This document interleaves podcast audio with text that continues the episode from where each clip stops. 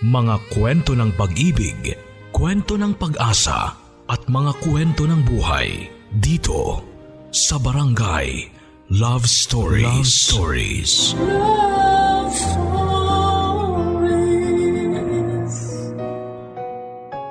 Bakit kaya kahit ilang daan ang gawing mong tama, sa huli ang nag-iisa mong mali ang maaalala sa iyo ng tao? At ang nag-iisang yon ang magiging basihan nila ng iyong pagkatao. Magandang araw mga kabarangay. Ako po si Papa Dudut at isa na namang kwento ng pag-ibig, buhay at pag-asa ang hatid sa inyo ng programang Barangay Love Stories. Dear Papa Dudut, Itago niyo ako sa pangalang Hoshi. Sikat na pangalan dito sa lugar kung nasaan ako ngayon na ang ibig sabihin po ay star. Siyam kaming magkakapatid at anim kaming babae at tatlo ang lalaki. Ang sabi ng iba ay para daw akong sinora honor dahil may nunal ako ng kagaya ni Ate Guy. Morena talaga ako at hindi gaya ng nakakatandang kapatid ko na si Ate Mona na maputi at sexy. Kaya lagi kaming kinukumpara. Si ate na lagi ang nakikita kasi maganda at maputi pero mahina naman pagdating sa pag-aaral. Na siya namang angat ako dahil ako naman ay matalino kahit salat pa kami sa buhay. Priority ng magulang namin na kami ay mapaaral. Dalawa kami ng ate Mona ko ang nakaranas ng sobrang hirap sa buhay.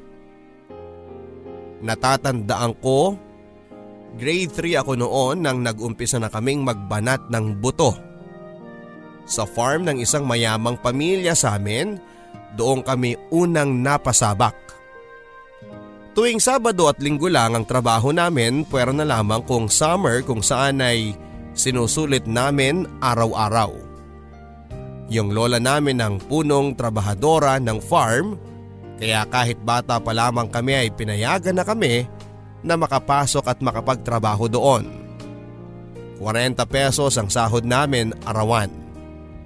Mag-uumpisa kami ng alas 8 hanggang 12pm at balik naman ng 2pm hanggang 5pm. Kahit papaano ay masaya naman ang trabaho sa farm Marami kasing tulad namin mga bata na nagtatrabaho din. Tuwang-tuwa kami tuwing linggo ng hapon dahil yun ang araw ng aming sahod. Lahat ng sahod namin ni Ate Mona ay napupunta naman kay nanay. Na siya namang pinambibili namin ng bigas at ng mga uulamin. Si tatay ay nagtatrabaho din sa bukid pero hindi sapat para matustusan kaming mga anak niya. Noon kasi halos kada taon ay buntis si nanay. Kaya naman umabot pa kami ng siyam. Minsan papadudot, nag-uusap kami ni ate Mona ko na kung bakit alam na nga nila na mahirap kami ay anak pa rin siya ng anak. Wala kasi tayong kuryente. Ang sabi ni ate Mona. Ha? Eh anong kinalaman nun? Inosenteng tanong ko. Hindi ko alam. Narinig ko lang din yon. Sagot naman ni ate Mona. At dahil marami nga kaming magkakapatid, imbis na maglaro kami sa mga kababata namin ay hindi namin magawa Tig-iisa kami ni ate Mona nang aalagaan pagkatapos ng trabaho namin sa farm. Yung bahay namin papadudot ay gawa lang sa kawayan at nipa. Sobrang luma na, tagpi-tagpi pa ang mga dingding. Lampara lang ang gamit namin papadudot kaya maaga kaming naghahapunan at maaga ring natutulog. Tabi-tabi kaming lahat na magkakapatid Kapag umuulan ay nababasa kami dahil butas-butas na ang bubong namin. Ang ginagawa ni tatay, nilalagyan niya ng malaking sako sa taas ng tinutulugan namin para hindi na umambon sa amin at hindi na kami mabasa pa. Hinding hindi ko makakalimutan noong hagupitin ng lugar namin ng malakas na bagyo. Kasarapan ng tulog namin noong maalimpungatan kami sa malakas na hangin. Hawakan ninyo mga haligi. Ang utos noon ni tatay na hindi magkanda o gaga sa pagtali ng mga bintana. Tay, may bagyo ata. Sigaw ko. Malamang, sa lakas ng ulan, tiyak na binabagyo tayo. Sagot naman ni Ate Mona.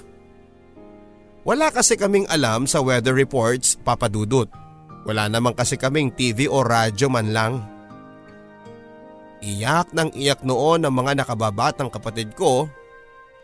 Si nanay naman ay hindi magkanda o gaga sa pagprotekta sa kanila. Lalo't tumutulo na sa loob ng bahay namin. Tay, bibigay na yata tong bahay. Sigaw ko. Hawak lang mga anak. Hawak lang. Huwag kayong bibitaw. Sigaw ni tatay pero kasabay noon ay ang malakas na paghangin. At wala na kaming nagawa dahil sapat na yon para tuluyang tangayin ang bubong namin. Kasunod ang iba pang parte ng bahay. Basang basa kami noon kasabay ng kulog, kidlat at malakas na buhos ng ulan ay ang palahaw ng aming ama. Para kaming mga basang sisiw noon papadudot. Tumakbo kami sa tiyahin namin na kapatid ni Papa. Pero pagdating namin sa bahay nila ay masama din ang sitwasyon. Mahirap lang din kasi sila kaya pinagkakasya rin nila ang sarili sa kanilang bahay. Wala kaming nagawa noon kundi ang tumakbo sa bakanting kulungan ng baboy. Doon na namin pinagkasya ang aming mga sarili. Dala ang ilan sa mga gamit namin ay doon na kami nagpalipas ng ulan. Awang-awa ako noon sa sitwasyon namin. Lalo na sa mga nakababatang kapatid ko na nakatulugan na ang pag-iyak. Tumila na ang ulan Umaga na pero sa mukha namin ay bakas pa rin ang kadiliman. Walang kapag-apag-asa. Naalimpungatan ako sa tunog ng pupok ng martilyo. Galing yon sa direksyon ng bahay. Agad akong tumayo para tingnan ang mga nangyayari. Nakita ko noon si tatay, nanay at si ate Mona na tulong-tulong ibangon ng bahay namin.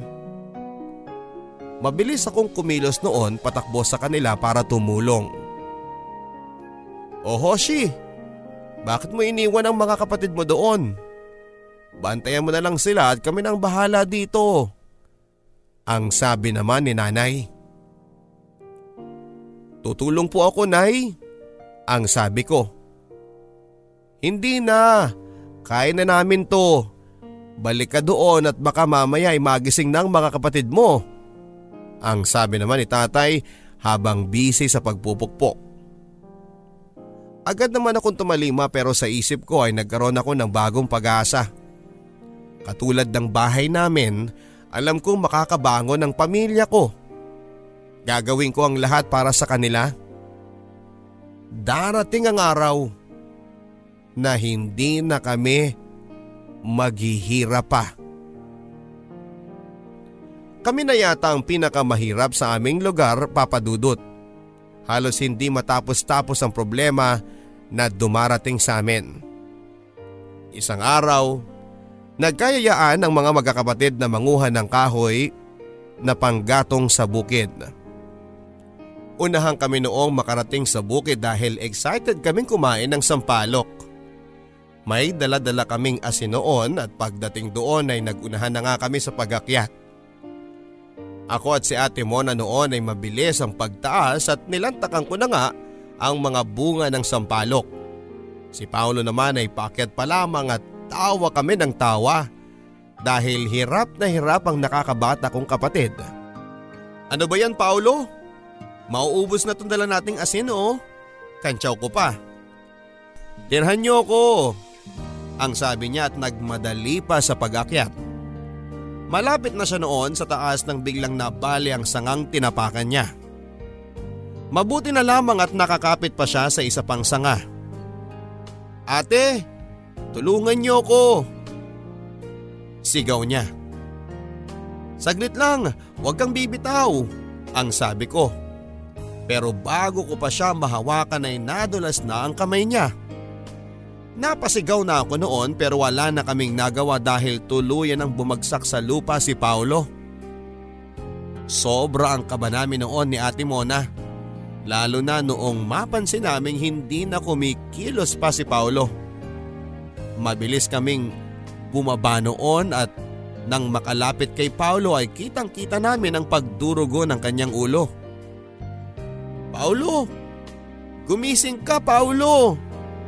Sigaw ni Ate Mona. Ate dugo! Anong gagawin natin? Nahihintakutang sabi ko. Tumakbo ka na Hoshi. Humingi ka ng tulong. Ani yan na mabilis ko namang sinunod. Hindi kalayuan ang burol sa amin kaya agad naman akong nakarating sa bahay. Kararating lang noon ni Papa galing sa trabaho ng madatnang ko. Tatay, si Paulo po nahulog. Wala pong malay at duguan. Nagpapanik na sabi ko. Ano? Nasaan? Sinabi ko noon kung nasaan si Paulo. Agad namang tinungo namin ni tatay ang lugar na binanggit ko. Pagdating doon ay mabilis na binuhat ni tatay si Paulo. Natalian na noon ng pinunit na tela ng blusa ni ate Mona ang ulo ni Paulo na pinaggagalingan ng dugo. Wala pa rin malay noon ang kapatid ko. Nauna na kami noon ni Ate Mona para maghanap ng pagsasakyan kay Paulo papunta ng ospital. Napakiusapan naman namin noon ang kapitbahay namin na may tricycle. Halos isang oras ang biyahe papunta sa bayan papadudot dahil tricycle lang ang sasakyan namin. Agad naman siyang inasikaso noon ng mga nurse at doktor. Binigyan ng paunang lunas at kahit papaano ay nakahinga ako ng maluwag noon dahil kahit na walang malay ay humihinga naman si Paulo. Isa na ilalim siya sa maraming test. At makalipas ang ilang araw sa hospital ay nakatanggap kami ng masamang balita. May crack sa bungo si Paulo at may namuong dugo sa kanyang utak. Kinakailangan niya ng maagap na operasyon. 20 mil ang paunang bayad at wala kami ng halagang yon kahit na kaninong santo pa kami magdasal, papadudot. Anong gagawin natin, Nay at Tay? Tanong ko. Gagawa ako ng paraan. Ang sabi ni tatay. Agad nga siyang umuwi noon sa aming baryo, si tatay at si ate Mona. Ang mga nakakabatang kapatid ko naman ay nasa mga kamag-anak namin. Kinabukasan ay bumalik si tatay sa ospital, dala ang higit 30 mil. Saan ka kumuha ng pera? At bakit hindi mo kasama si Mona? Tanong ni nanay. Ang importante, matuloy ang operasyon ni Paulo. Kailangang mabuhay ang anak natin, ang sabi pa ni tatay. Ako naman noon ay nakamasid lamang at agad na isinagawa ang operasyon kay Paulo. Pero matapos ang operasyon ay nagkaroon pa ng nakakagimbal na tagpo.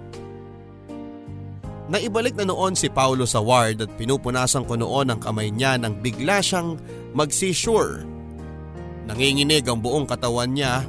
Takot na takot ako noon. Si tatay ang agad na tumawag ng tulong at ilang nurses at doktor ang lumapit sa amin. Umupa na ang panginginig ni Paolo pero hindi na siya humihinga. Sinubukan siyang i-revive pero wala na. Wala na papadudot. Tuluyan ang namahinga at namaalam ang aking kapatid. Hinding hindi ko makakalimutan ang malakas na pag-iyak ng mga magulang ko papadudot. Hanggang sa ngayon ay naalala ko pa ang mga alaala ng tagpong yon. Ilang araw din naming pinaglamayan si Paulo. At sa ilang araw na yon ay hindi ko nakita si Ate Mona. Ang masakit papadudot ay naririnig ko sa mga chismis na nasa hasyenda raw si Ate Mona. Inasawa daw ng matandang may-ari at dinala daw sa Maynila pero hindi ako noon naniniwala. Hanggang sa burol ni Paulo ay hindi ko na siya nakita pa. Unang gabi matapos ang burol ni Paulo ay nagkagulo sa bahay. Nag-aaway noon si tatay at si nanay. Ipinagkanulo mo ang anak mo. Bakit pumayag ka na yurakan nilang dangal niya? Ang sigaw naman ni nanay. Ginusto ni Mona yon para sa kapatid niya. Nagsakripisyo siya para sa panganay natin. Ang sagot naman ni tatay. Anong sakripisyo? Nasaan ang kapatid niya ngayon? Si Paulo, wala na. Dalawang anak natin ang nawala sa atin. Humahagulhol na noon si nanay. Doon ko napagtantong totoo nga ang bali-balita papadudot. Wala ko maramdamang galit sa kapatid ko noon kundi awa. Awang awa ako sa kanya pero kakabit noon ng respeto. Mataas na respeto dahil nagawa niyang isakripisyo ang sarili para sa kanyang pamilya. Para sa amin. Hindi doon natapos ang problema namin papadudot. Baon na baon na si nanay at si tatay sa utang noon kaya nagdesisyon sila na tumigil muna ako sa pag-aaral. Naintindihan ko naman ang mga desisyon nila at tutulong na lamang muna ako kay tatay sa bukid. Hindi ka ba nahihirapan? Kung sana naging lalaki ka na lang anak para may katuwang sana ako sa trabaho sa bukid. Ang sabi pa niya. Kaya naman kahit mahirap ay kinaya ko ang trabaho ng lalaki.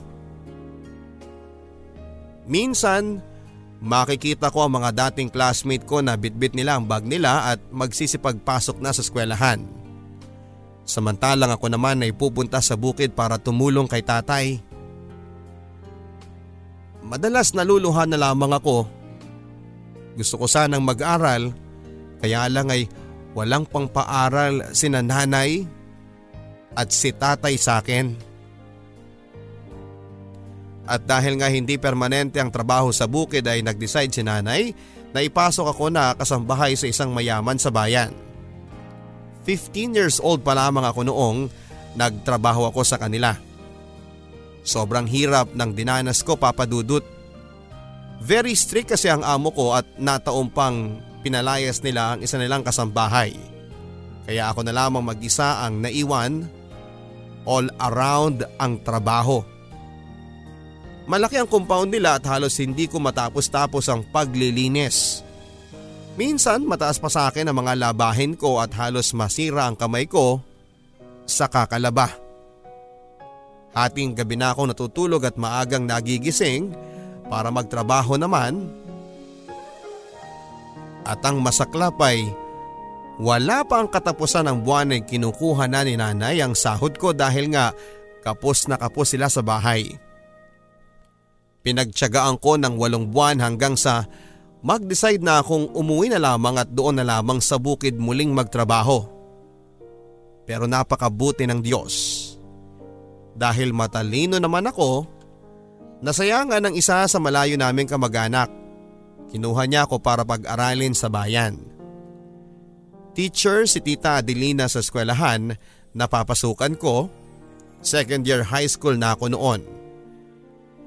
Masayang masaya ako noon papadudod dahil muli na naman akong makakapag-aral. Pero habang tumatagal ako sa bahay ni Tita Adelina ay lumalabas naman ang magaspang niyang ugali. Sabi nga nila ganon daw talaga ang matandang dalaga. Hindi mo alam ang timpla ng ugali.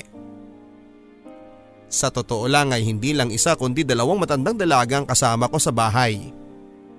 Magkapatid sila pero parang asot pusa kumagaway.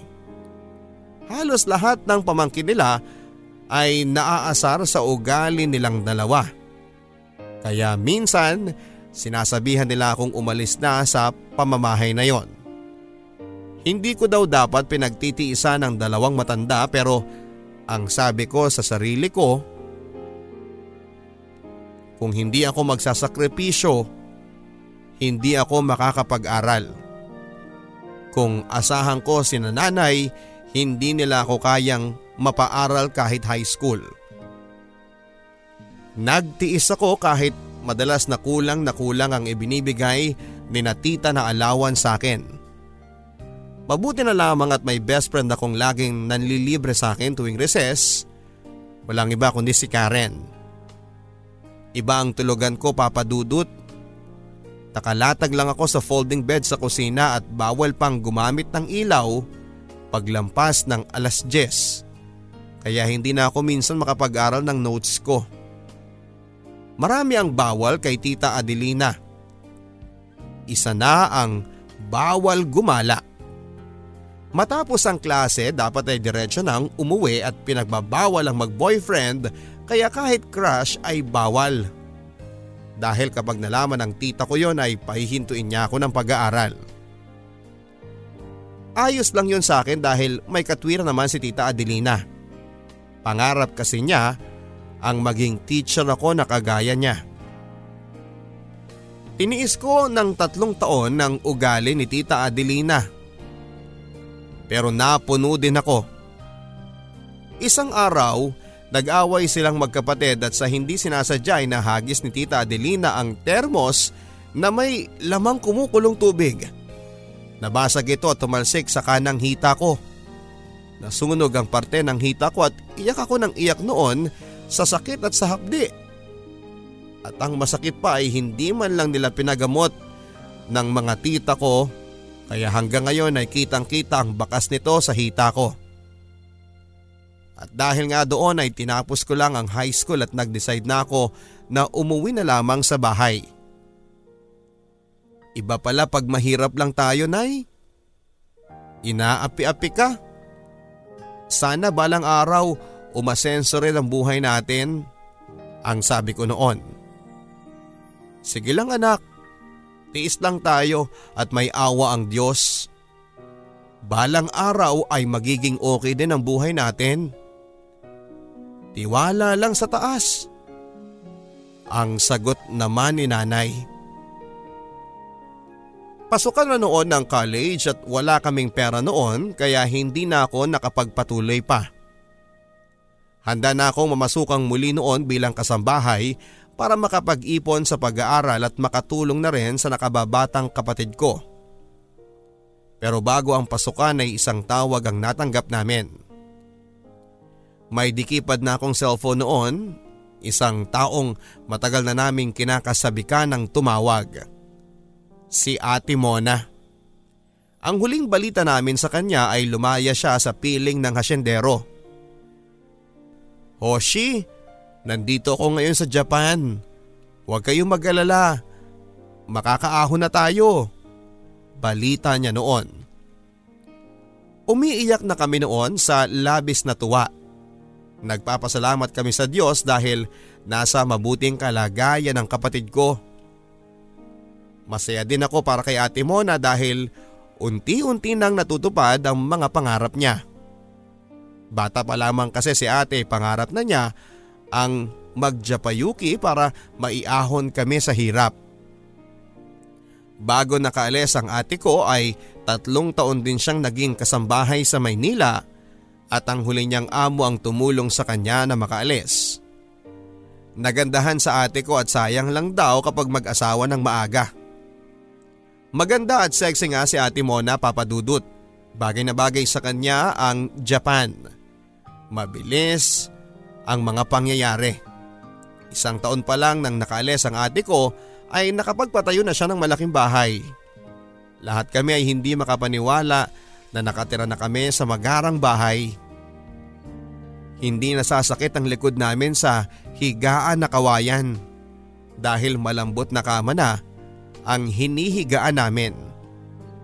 Hindi na kami mababasa ng ulan at hindi na kami matatakot kahit na ilang bagyo pa ang dumating. Nakakakain na kami ng masarap na pagkain. Hindi na magkakanda kuba sa pagtatrabaho sa bukid si nanay at si tatay dahil may buwanan ng padala si ate.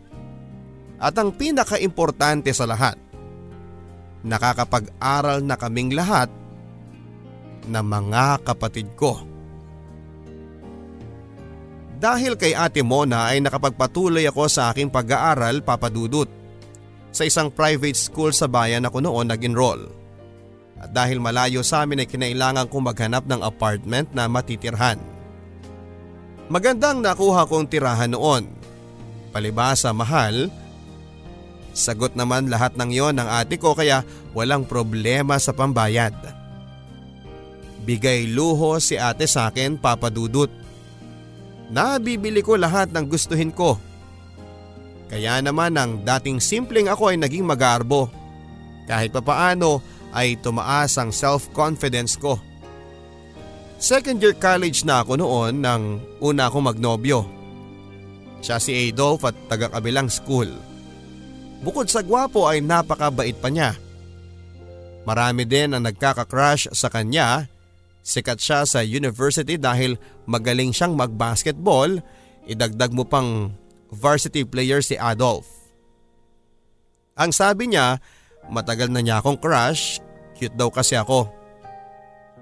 Niligawan niya ako noon at sobrang sweet ni Adolf. Sobrang sweet niya papadudot at lagi niya akong pinupuntahan sa school para sunduin after ng class. Madalas din niya akong bigyan ng maliliit na regalo.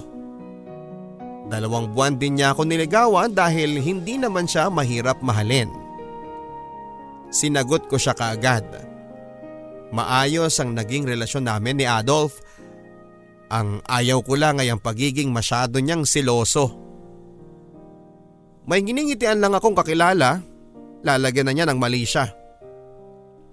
Sino ba yon? Bakit mo nginingitian? Usisa niya. Hay nako, kakilala ko. Schoolmate lang. Baka mamaya, iniiputan mo na ako sa ulo ha. Laging ganon papadudot. Gusto pa niya na lagi kaming magkasama. Hindi naman po pwede yon dahil may personal din akong lakad.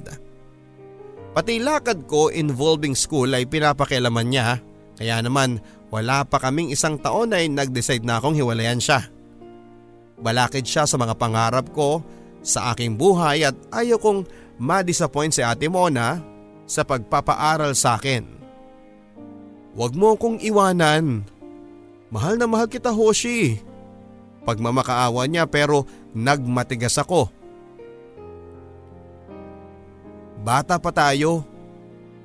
Marami pang mangyayari sa buhay natin. At kung talagang tayo, magiging tayo balang araw. Ang sabi ko. Bakit? May iba ka na ba? Tanong niya. Wala. Gusto ko lang muna ng space. Kailangan kong mag-focus sa pag-aaral. Yan lang bang dahilan? Eh sino si Jackson? Tanong niya. Natigilan ako papadudot. Si Jackson ay schoolmate ko, mabait at walang bisyo, matalino pa at nasa kanya na ata lahat ng hinahangad ng isang babae. Anong sinasabi mo? Iritang sagot ko. Nakita ko kayo minsan. Huwag ka nang magkaila. Sige pagbibigyan kita kahit masakit. Pero sana lang balang araw maintindihan mo ang sakit na nararamdaman ko kapag ikaw nang niloko at iniwan. Ang sabi pa niya sa akin. Hindi ko na lamang pinansin ang mga pinagsasasabi niya noon. Ang gusto ko lang ay mawala siya sa akin dahil hindi na siya nakakabuti para sa akin. At oo, guilty ako papadudot. Dahil ang totoo'y nawiwili na ako kay Jackson. Wala pang isang buwan papadudot ay may bago na akong nobyo. Walang iba kundi si Jackson at masaya ako dahil pareho kami ng hilig. At kapag nakakasalubong namin si Adolf ay matalim ang mga tingin na ipinupukol niya sa amin. Pero dinedma ko na lamang hanggang graduate kami pareho ng college, pareho kaming IT graduate ni Jackson. Napagpasyahan naming pareho na lumuwas ng Maynila para doon mag-apply ng trabaho. Sa isang call center company kami nakuha as technical support.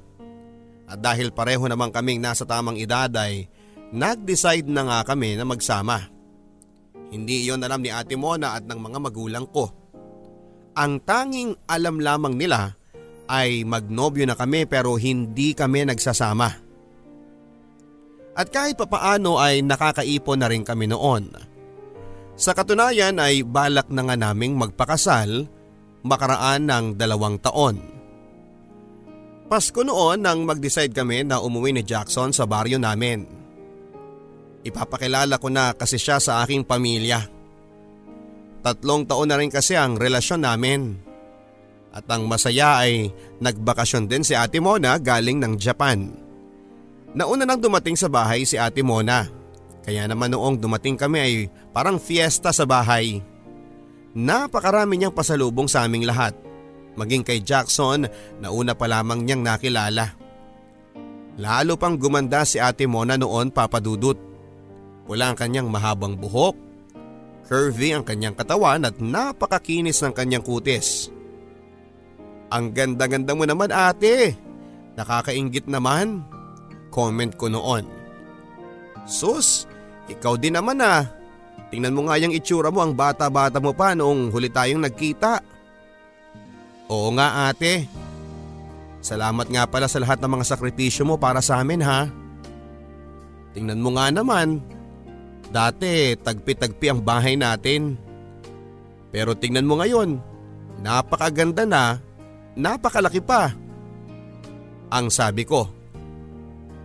Para sa inyo lahat ng sakripisyo ko Hoshi. Lahat ay gagawin ko para sa pamilya natin. Basta ate, kapag ikaw naman ang mangangailangan, sabihin mo lang ha. Mahigpit akong niyakap ni ate mo na habang maluha-luha. Napakaswerte ko papadudot dahil nagkaroon ako ng hindi lang kapatid, kundi maging kaibigan na katulad ni Ate Mona. Mabilis na nakaklose ni Jackson ang pamilya ko lalo na si Ate Mona. Friendly kasi si ate kaya kahit sino ay mapapalapit sa kanya.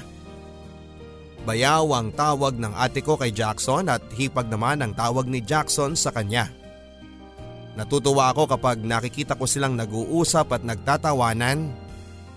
Masaya ako noon dahil tanggap ng pamilya ko si Jackson. Sumama din noon si Ate Mona sa apartment namin ni Jackson dahil may mga nilalakad siyang mga papeles. May mga pagkakataon pa nga na nagkakayayaan sina ate at Jackson ng jamming. Hindi naman ako umiinom kaya madalas ay nauuna na akong natutulog sa kanila. Ako nang bahala kay Jackson. Sige na, magpahinga ka na. Ang sabi ni ate kaya naman kampante na ako. Hanggang matapos ang halos isang buwan ay nagbalik si ate sa Japan. Dalawa pa nga kami ni Jackson na naghatid sa kanya sa airport. Masaya ako noon dahil nasa ayos na ang lahat sa buhay ko mula sa pamilya hanggang pag-ibig. Isang araw kumakain kami noon ng hapunan ni Jackson nang mabanggit ko sa kanya ang pinaplano naming kasal. Next year na yung target natin mahal ha. Sapat na ang ipon natin. Ang sabi ko at tinitigan lamang niya ako. Wala man lang siyang reaksyon. Ayos ka lang mahal? Kasi lately eh parang wala ka sa sarili. Ang sabi ko. Napapansin ko kasi siyang laging balisa. At minsan naalimpungatan pa nga ako sa pagtulog dahil mauulinigan kong may kausap siya sa cellphone. Ang pinagtataka ko pa nga ay lagi niyang hawak ang telepono niya na dati hinahayaan lang niya sa isang tabi. May problema ba tayo mahal? Sa wakas ay natanong ko. Wala naman. Pagod lang ako sa trabaho, sagot niya. Pinalampas ko yon kahit pa ang sumunod na araw ay hindi na siya gaanong umuwi. Hanggang isang araw ay nagulat na lamang ako sa sinabi ng katrabaho ko. Uy, bakit bigla-bigla naman nag-resign si Jackson? Tanong niya. Nag-resign? Kunot noong tanong ko. Don't tell me na hindi mo alam. Doon ako nagkunwari. Ah, oo, nag-resign nga siya. Alam mo na, greener pasture, sagot ko. Pero sa mga oras na yon ay gulong-gulo ang isipan ko. Ilang araw na rin kasing hindi siya umuwi sa tirahan namin at hindi ko na siya makontak. Kinakabahan na ako. Hindi ko ata kakayanin kapag tuluyan na akong iniwan ni Jackson. At kahit pamilya ni Jackson ay walang alam kung saan siya naroroon. Mabilis na lumipas ang araw at linggo papadudot. Wala pa rin akong balita kay Jackson. At dahil na rin sa depression ay nakapag-decide na ako na mag-file ng leave. Gusto kong ipahinga muna ang sarili ko sa labis na stress. Umuwi ako noon sa aming probinsya. Nagulat pa ako pagdating ng bahay. Si nanay ay nandoon at nadatnang kong nagluluto ng hapunan. Oh, bakit bigla kang umuwi? Nasaan ang kapatid mo? Aniya. Kapatid? Sino sa kanila, Nay? Kunot noong tanong ko. Eh sino pa? Eh di ang ate Mona mo. Dumating siya noong pang isang linggo eh. Nagpaalam pa nga sa amin ng tatay ninyo pupunta raw ng Maynila. Akala ko ba'y ikaw ang sadya niya? Wala po siya doon. At ngayon ko lang nalaman na umuwi pala siya. Sagot ko. Bigla-bigla nga eh. Kababalik pa nga lang. Ang sabi niya, sawa na raw siya sa Japan. Malaki naman ang ipon kaya dito na sa atin siya mamamalagi ang sabi pa ni nanay. Sinubukan pa namin siyang tawagan noon pero hindi makontak ang cellphone niya. At dahil na rin sa pag-aakalang pinuntahan ako ng kapatid ko ay agad ako nagbalik ng Maynila. Ilang araw din ako naghintay na kontakin ako ng kapatid ko pero wala naman akong natanggap. Gumaan lang ang pakiramdam ko noong mag-text sila sa bahay na nag-text daw ang kapatid ko. Nagsabing nasa bahay daw ng kanyang kaibigan. Nakabalik na rin ako ng trabaho noon. Isang araw, break time namin noon nang mapag-usapan namin ang nauusong social media site na Facebook. Maganda itong naimbentong ito. Makikita mo dito ang mga friends mo na matagal mo nang hindi nakikita. Ang comment pa ni Zell. Pwede bang makita kapag nag-search ako ng isang tao? Tanong ko. Oo naman, basta may account siya. Sagot niya. Para ako nabigyan ng kaunting pag-asa noon at baka sa Facebook ko makontak si Jackson. Nag-download ako ng application noon at gumawa ng account. Matapos ay excited kong hinanap ang kanyang pangalan at umaasang may Facebook din siya. At hindi nga ako nagkamali dahil meron nga siyang account sa site na yon. Pero ang excitement na yon ay agad na humupa noong makita ko ang kanyang profile picture. Para akong binagsakan ng langit at lupa. Sa profile picture niya ay kakbay niya ang isang babae. Maganda, maputi at may mahabang pulang buhok. Kilala ko ang babaeng yon papadudot. Hindi lang basta kilala, kundi kilalang kilala.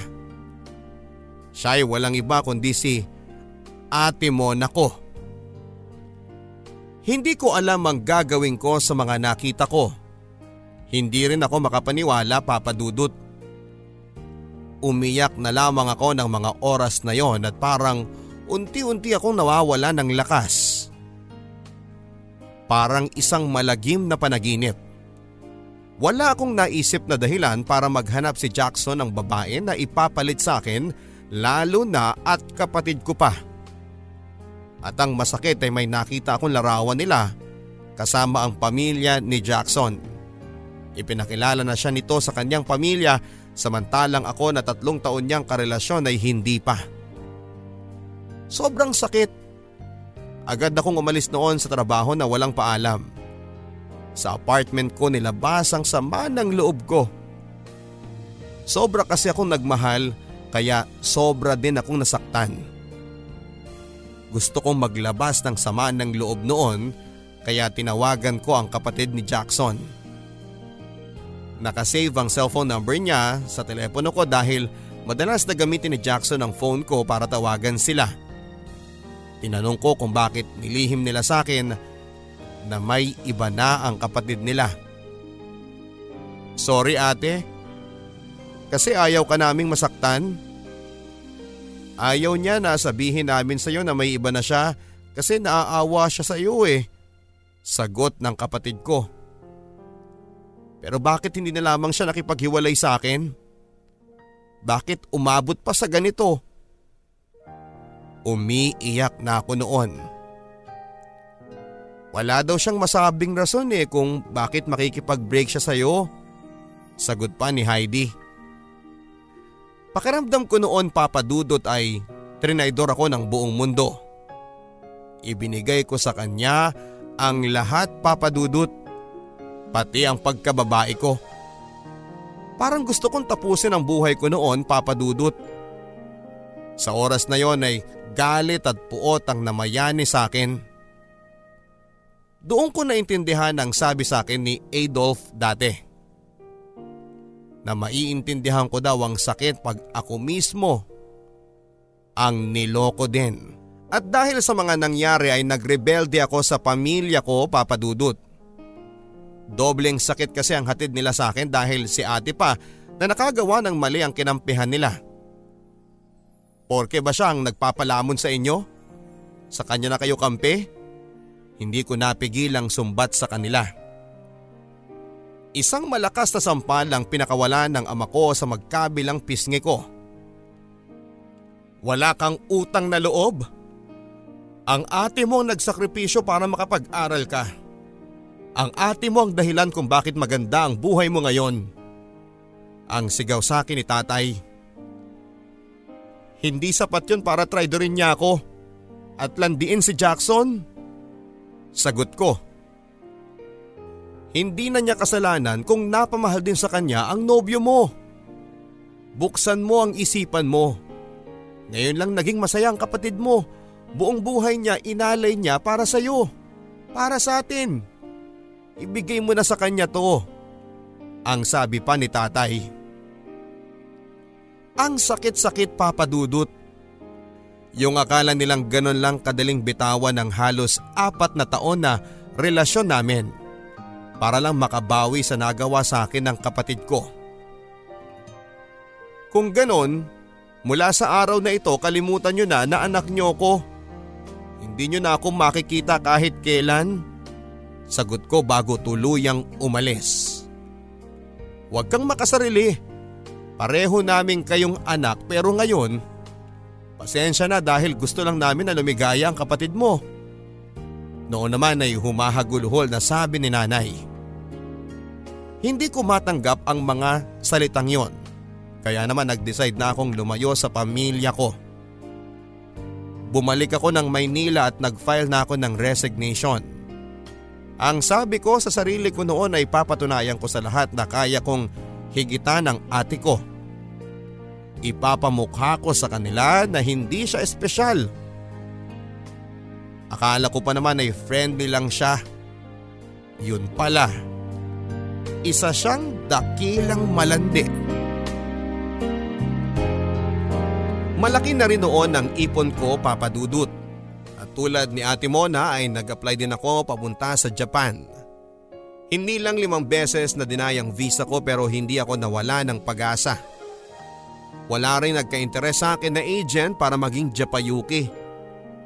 Hindi kasi ako kasing sexy ng ate ko at kung hindi katawan ang mag-aangat sa akin, Gagamitin ko naman ang edge ko kay Ate Mona. Yon ay ang utak. Kaya nag-apply ako online para maging isang guro. Hanggang sa matanggap ako bilang tutor at uh, kumpanya na ang gumawa ng paraan para makaalis ako ng bansa. Sa wakas ay mapapatunayan ko na rin sa kanila na kaya ko ang nagawa ng kapatid ko. Naging maayos ang trabaho ko doon papadudot. Kumikita na rin ako noon ng lapad. Nagkaroon ako ng maraming kaibigan, mostly mga katrabaho ko, pero ang pinaka naging kaibigan ko ay ang kasama ko sa apartment. Walang iba kundi si Yumi. Isa ring Pinay at uh, hiwalay sa kanyang asawa at may isang sinusuportahang anak. Masayahin si Yumi. Bagamat pareho silang Japayuki ng ate ko ay napalapit ako sa kanya. Kumusta ang trabaho sa club? Tanong ko minsan. Okay lang, konting kembot at boom, pera na, ang sabi niya. Sa isip ko noon ay ang bilis palang kumita ng kapatid ko. Puhunan niya lang ang katawan at ang galing sa pagsasayaw. Pera na. Pero isang araw nagulat na lamang ako nang madatnang kong umiiyak si Yumi. Napakadami niyang pasa sa kanyang katawan noon. Oy sis, anong nangyari sa'yo? Bakit ganyan ang itsura mo? Tanong ko. Wala ito. Huwag mo kong pansinin. Lilipas din to. Ang sabi niya sabay tungga ng hawak niyang beer. Yumi, ang tagal na nating magkasama. Hindi mo pa ba ako pagkakatiwalaan? Matagal siyang nanahimik. Mga wala silang puso, Hoshi. Sino? Tanong ko. Nakakahiyang aminin pero Hoshi, isa akong bayarang babae. Hindi lang ako basta nagsasayaw sa club. Pinagsasawaan din ako ng mga lalaki kapalit ng malutong na lapad. Sagot niya. Ibig mong sabihin isa kang… Oo, tama ang iniisip mo. Hostess, bayaran. Pero hindi ko ginustong maging ganito ako, Hoshi. Ginagawa ko ito para sa pamilya ko sa Pilipinas. Para mapaaral ang mga kapatid ko. Matulungan ang mga magulang ko. At mabigyan ng magandang kinabukasan ng anak ko. Ang sabi niya. Natulala ako sa mga sinabi niyang yon. Nakaramdam ako ng kurot sa puso ko dahil naalala ko ang aking ate Mona. Dancer din si ate Mona sa club noon at naisip kong tulad ni Yumi ay maaring naranasan din niya ang mga naranasan ngayon ni Yumi. Yumi? Lahat ba ng Pinay dancer dito ay kagaya mo? Lumuluhan na tanong ko. Hindi naman lahat pero karamihan Hoshi. Kung meron mang hindi, maswerte sila pero hindi nila matutustusan ang bongga ang pamilya nila. Sapat pero hindi bongga. Parang tinadyakan ako noon sa dibdib at hindi lang basta sapat ang ibinibigay ng kapatid ko noon sa amin kundi sobra-sobra papadudot. Mabilis kong niyakap ng mahigpit noon si Yumi. Sa paraang yon ay parang naipadama ko din sa kapatid ko ang aking pagsisisi. Grabe pala ang sakripisyong na ibigay niya para sa pangangailangan namin. Kung nalaman ko lang ng mas maaga, sana'y nagawa ko siyang intindihin. At dahil sa mga nangyari agad akong nag-decide na magbakasyon. Sa eroplano pa lang ay iyak na ako ng iyak papadudot. Ang dami kong panahong sinayang. Tinalikuran ko ang aking buong pamilya. Ang kapatid ko na walang ibang inisip kundi ang kapakanan namin. Pagdating sa bahay ay agad kong namataan si nanay at tatay. Nasa balkonahe sila noon at napatayo sila noong makita nila akong nakatayo sa gate. Isang matamis na ngiti ang bati ko sa kanila. Mabilis silang nakalapit sa may gate at agad akong pinagbuksan. Walang salisalitang niyakap nila ako ng mahigpit at umiiyak na kami noon. Paulit-ulit akong humihingi ng tawad sa kanila. Ang importante, nandito ka na anak. Ang sabi ni tatay. Si nanay naman ay hindi magkamayaw sa paghalik sa akin. Maya-maya ay may babaeng lumabas ng pintuan. Simple lang ang itsura ng babae. May akay-akay siyang batang lalaki. Matapos kumala sa yakap ng mga magulang ko ay agad ko siyang pinuntahan. Ate? Hoshi? Naluluhang sambit niya. Ate patawarin mo ko. Patawad. Ang sabi ko. Ako ang dapat na humingi ng tawad sa iyo eh. Napakalaki ng kasalanan ko sa iyo.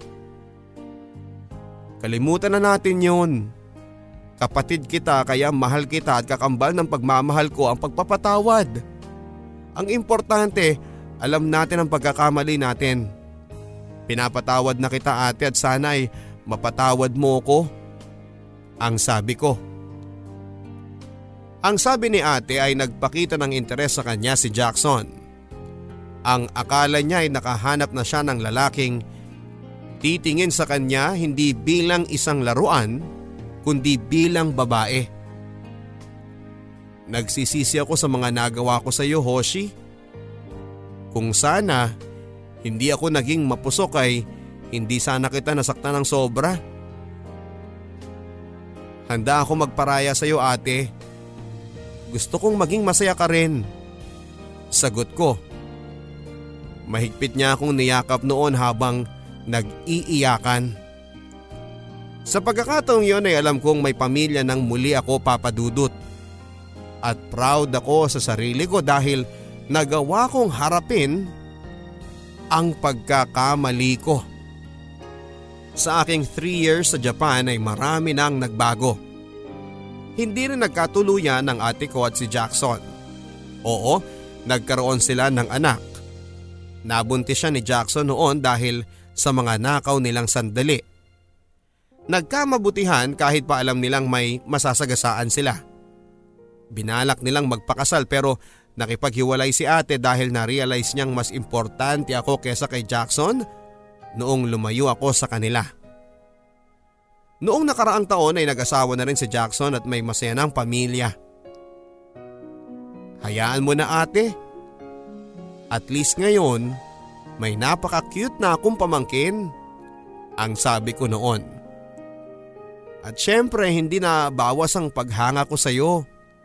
Ikaw pa rin ang best sister ko. Maraming salamat sa lahat ng sakripisyo mo at hayaan mo. Ako naman ngayon ang tutulong sa pamilya natin ang sabi ko. Mahigpit na yakap ang sinagot niya sa akin. Kasabay ng salitang salamat. Bumalik ako sa Japan makalipas ang tatlong buwan papadudot. Naging libangan ko ang Facebook dahil naging sandalan, naging kaibigan sa oras ng kalungkutan. Kapag wala akong trabaho ay kausap ko ang pamilya ko at kahit papaano ay naiibsan ng konti ang pagkamis ko sa kanila. Ang araw ay naging buwan. Napakahirap na mabuhay na mag-isa sa isang lugar na katulad ng Japan. Napakahirap ng mapalayo sa pamilya mo pero kakayanin ko. At dahil din sa Facebook ay nakilala ko naman si Warren. Manager ng isang fine dining restaurant sa Japan pero magkaiba kami ng city. Laging nagchat-chat si Warren sa akin. Mabait siya at uh, honest din sa mga experiences niya sa buhay. Lagi kami nag-uusap at nagkakagaanan ng loob. Sa Skype kami madalas na mag-usap at medyo mahirap mag-adjust dahil sa karir pero bilib ako sa kanyang tiyaga. Walang araw na hindi niya ako tinatawagan. Hanggang sa nahulog na ang loob ko sa kanya. Ang sabi ko sa sarili ko ay parang takot na akong magmahal. Pero hindi ko mapigilan ang puso ko kasi nararamdaman ko ang sincerity niya kaya naman hindi ko na napigilan ang puso ko. Alam din ni Warren ang lahat ng nakaraan ko at tanggap niya yon. Sinagot ko siya kahit sa webcam ko pa lang siya nakikita at nakakausap. Summer ng 2015 nung puntahan niya ako. Sobrang excited akong makita siya noon. Hindi ko pa nga alam ang dating niya noon pero napag-usapan naming magkita sa isang sikat na pasyalan, ang Shinjuku John sa gitna ng Tokyo. Pagdating sa lugar ay agad ko siyang namataan. Ang simple lang niya papadudot. Naka-tank top, naka-short at naka-sneakers. May bitbit na isang bouquet of red roses. Hoshi? Tanong niya nang makita niya ako. Napatulala ako sa kanya noon. Speechless ako papadudot. Napakasimple ng ayos niya pero napakagwapo niyang tignan. Hindi ako makapaniwala na ang lalaking lagi kong kausap sa webcam ay nasa harap ko na ng oras na yon. Lumapit siya sa akin at ibinigay ang bulaklak at niyakap ako at hinalikan kahit marami pa ang tao. Sa wakas ay nagkita na tayo. Ang sabi niya at napangiti na rin ako noon. Niyaya niya ako maglibot-libot sa lugar at tatlong taon na ako sa Tokyo pero iyon ang unang pagkakataon kong makapasyal sa lugar na yon. Napakaganda ng paligid papadudot. May ibang garden theme section, may French, English at syempre Japanese. Manghang-mangha ako sa mga cherry blossoms na nasa movie ko lang dati nakikita. Bawat magandang view ay pinipicturean ako ni Warren. Noong mapagod sa pag-iikot ay umupo kami sa isang malawak na damuhan. Grupo-grupo ang mga nagpapalipas ng oras doon. Masarap sa pakiramdam dahil napakaaliwalas ng paligid. Hanggang magkayayaan na sa isang restaurant. Doon ay nakapag-usap kami ng maayos. Mas lalo naming nakilala ang isa't isa. Hindi natapos doon ang pagkikita namin papadudot. At least once a month ay naglalaan kami ng oras sa isa't isa. May mga pagkakataon din papadudot na sumasama siya sa apartment ko. Sa apartment ko siya nagpalipas ng gabi at hindi ko na ikakaila na may nangyari sa amin. Mag-iisang taon na kami noong yayain niya ako ng kasal. At dahil nasa right age naman kami pareho ay pumayag na ako. Lumipas ang isa pang taon at nakapag-decide na kaming sabay na umuwi ng Pilipinas para maipakilala na rin niya ako sa pamilya niya. Ganon na rin ako sa pamilya ko. Mabait ang pamilya niya at mainit naman nila akong tinanggap. Ganon din naman siya sa pamilya ko. At habang sinusulat ko ang storya ng buhay ko ay nakatakda na ang kasal namin at all set na papadudot. More than a year din kami ni Warren at excited na kami. Sa ngayon ay meron na kaming lupa at bahay dito sa lugar kung saan ako lumaki. Katabi lang ng bahay namin dahil ayokong mapalayo sa aking pamilya. Bilang pagtanaw ng utang na loob ay ako naman ngayon ang provider ng aming pamilya. Malapit nang matapos ang bunso na aming kapatid at ang sunod kong tutulungan ay ang anak ni Ate Mona. Malaki naman ang ipon ni Ate Mona at may maliit siyang negosyo pero gusto ko makabawi man lang. Hanggang dito na lamang ang kwento ng aking buhay at pag-ibig at sana po ay may mapulot kayong aral ang mga tagapakinig lalo na ang mga kabataan. Nagmamahal ang inyong kapuso, Hoshi.